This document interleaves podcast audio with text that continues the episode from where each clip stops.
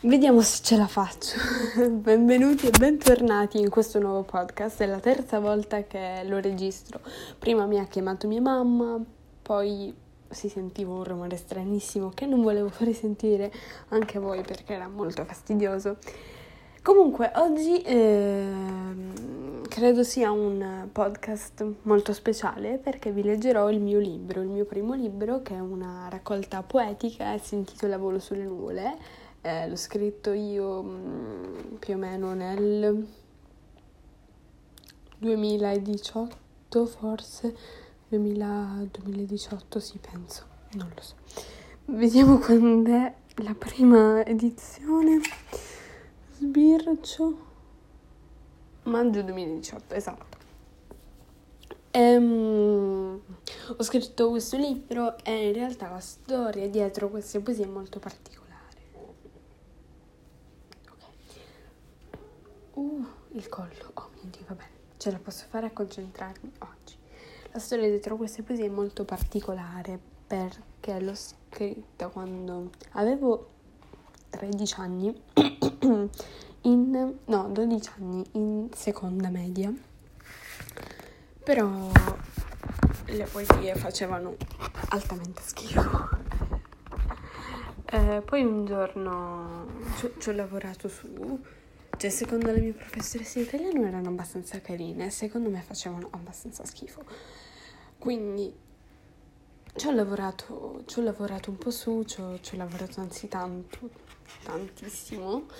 Um, un giorno ho pensato che sarebbe stato molto bello perché mi è andata via la voce adesso, oh mio Dio. Sarebbe stato molto bello cercare una sorta di concorso che me l'avrebbe fatto pubblicare. Comunque volevo pubblicare assolutamente questo libro, volo, volo sulle nuvole, quindi mi sono messa a cercare alle 3 di notte um, una specie di concorso comunque che me l'avrebbe fatto pubblicare in qualche modo. E l'ho trovato, ho inviato, ho inviato questo libro entro 90 giorni, che sono tantissimi quando si aspetta qualcosa, 90 giorni. Se entro appunto 90, 90 giorni non non sarebbe arrivato un, una comunicazione comunque da parte di questa casa editrice che, che è abbastanza famosa, è la, la Letti Editore. Comunque non, non, mi avrebbero pubblicato il libro, quindi eccetera. Allora io ho aspettato, aspettato, aspettato. Nel frattempo avevo gli esami di terza media, quindi ero sotto lo studio.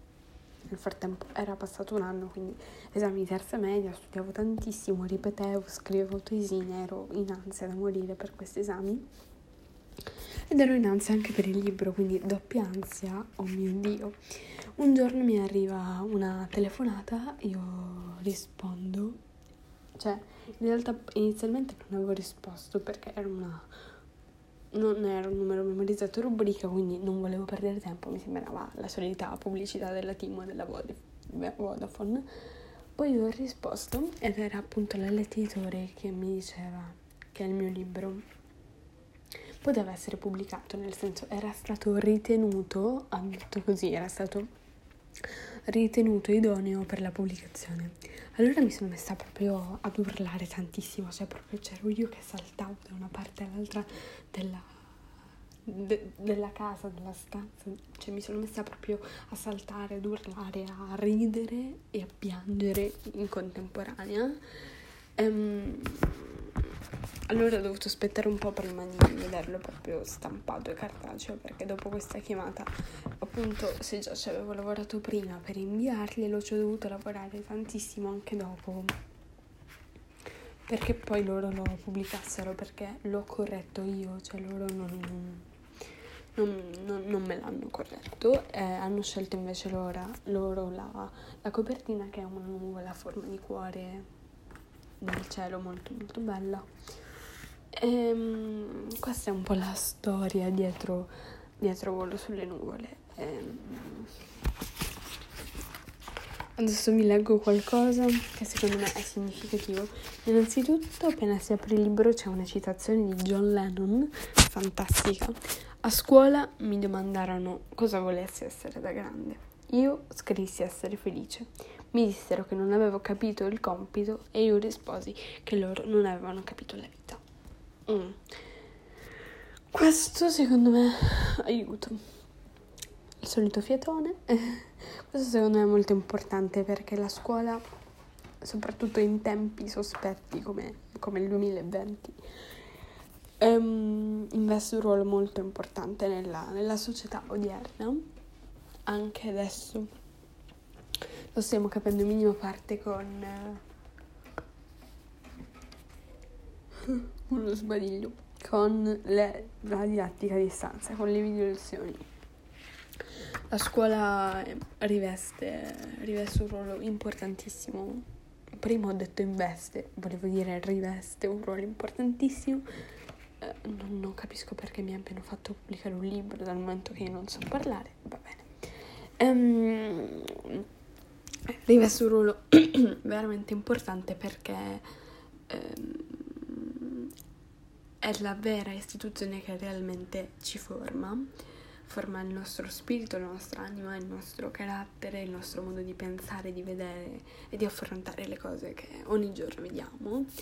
Dicono che la scuola in realtà nella pratica non, non serve a nulla perché, perché stiamo ore e ore sui, buttati sui libri e poi non sappiamo cucire, non sappiamo cucinare, non sappiamo fare qualsiasi altra cosa. In realtà non la penso esattamente così, cioè da una parte è vero, è vero che stiamo sempre sui libri, studiamo ed è una, eh, diciamo, la scuola è incentrata su una, una, parte, una fase molto molto teoretica, quindi della, della, della teoria, però dall'altra parte comunque la scuola ci, ci insegna attraverso la teoria tante cose, ci dà buone basi per affrontare poi la pratica.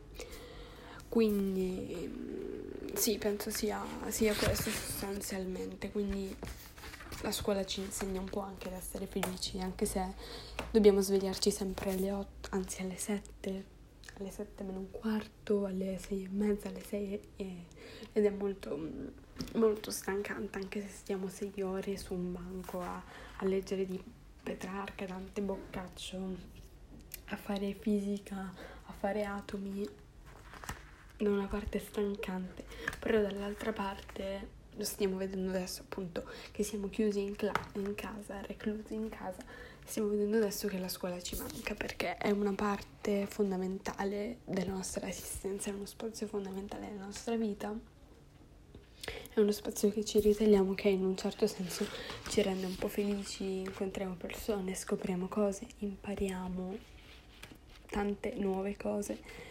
Eh, la scuola è veramente importante. Notavo il fatto, cioè, stavo vedendo il fatto che questo libro è tipo semi-distrutto. Me lo, me lo sono portato praticamente ovunque. Um, ad ogni modo, ehm, prima che questo podcast diventi troppo lungo, vi leggo, vi leggo un po' l'inizio. Intanto l'ho, l'ho dedicato a mamma, a papà, ad Arianna, la mia fantastica sorella, e alla mia professoressa di italiano, non vi dico il nome, che mi ha dato l'idea da cui è nato questo libro, e a voi che leggerete le mie poesie.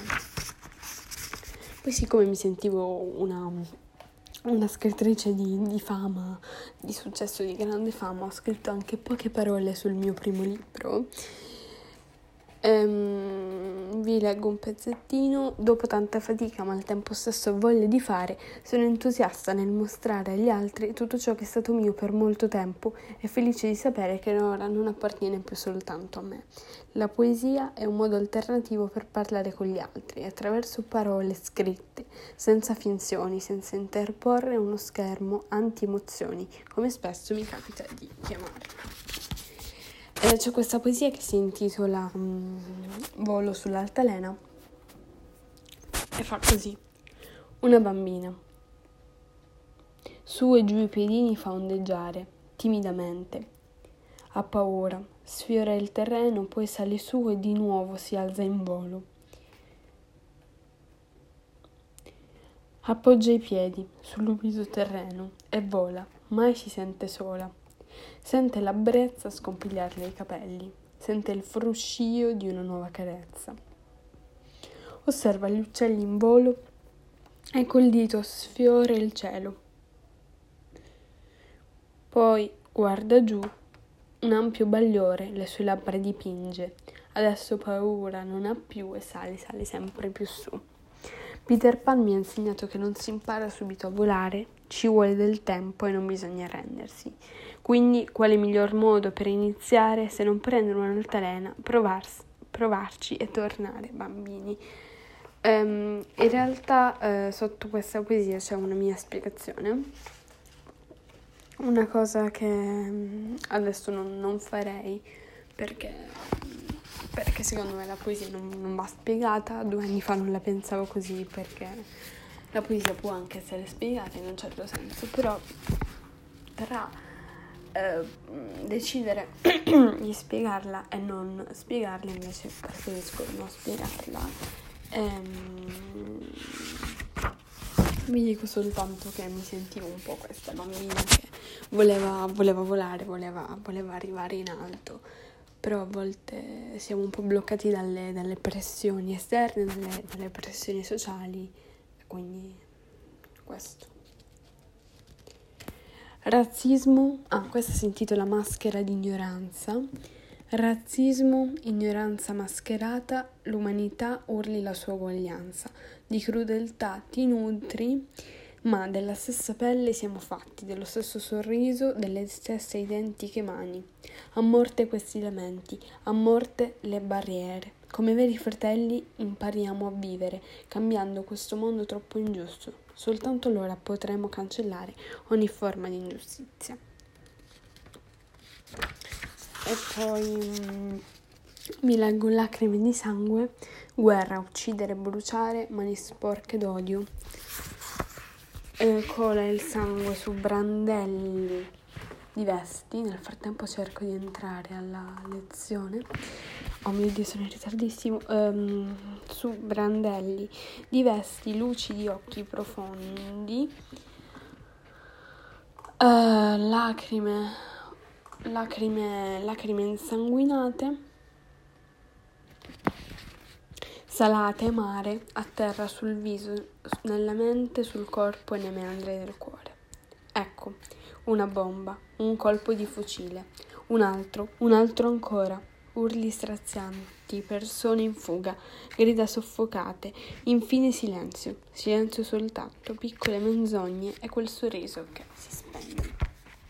E, ehm, alla fine ho ringraziato un po' tutti i miei tutte le persone che avevano contribuito alla realizzazione diciamo, di, questo, di questa raccolta poetica, i miei nonni, i miei genitori, i miei pochi amici, ma, ma molto molto buoni e fantastici e meravigliosi.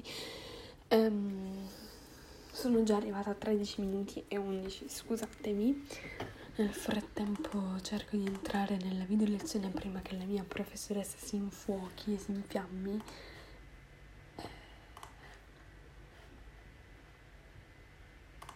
Bene, e niente, eh, dato che devo, devo, il lavoro mi chiama, il dovere sempre prima, arriva sempre prima del piacere.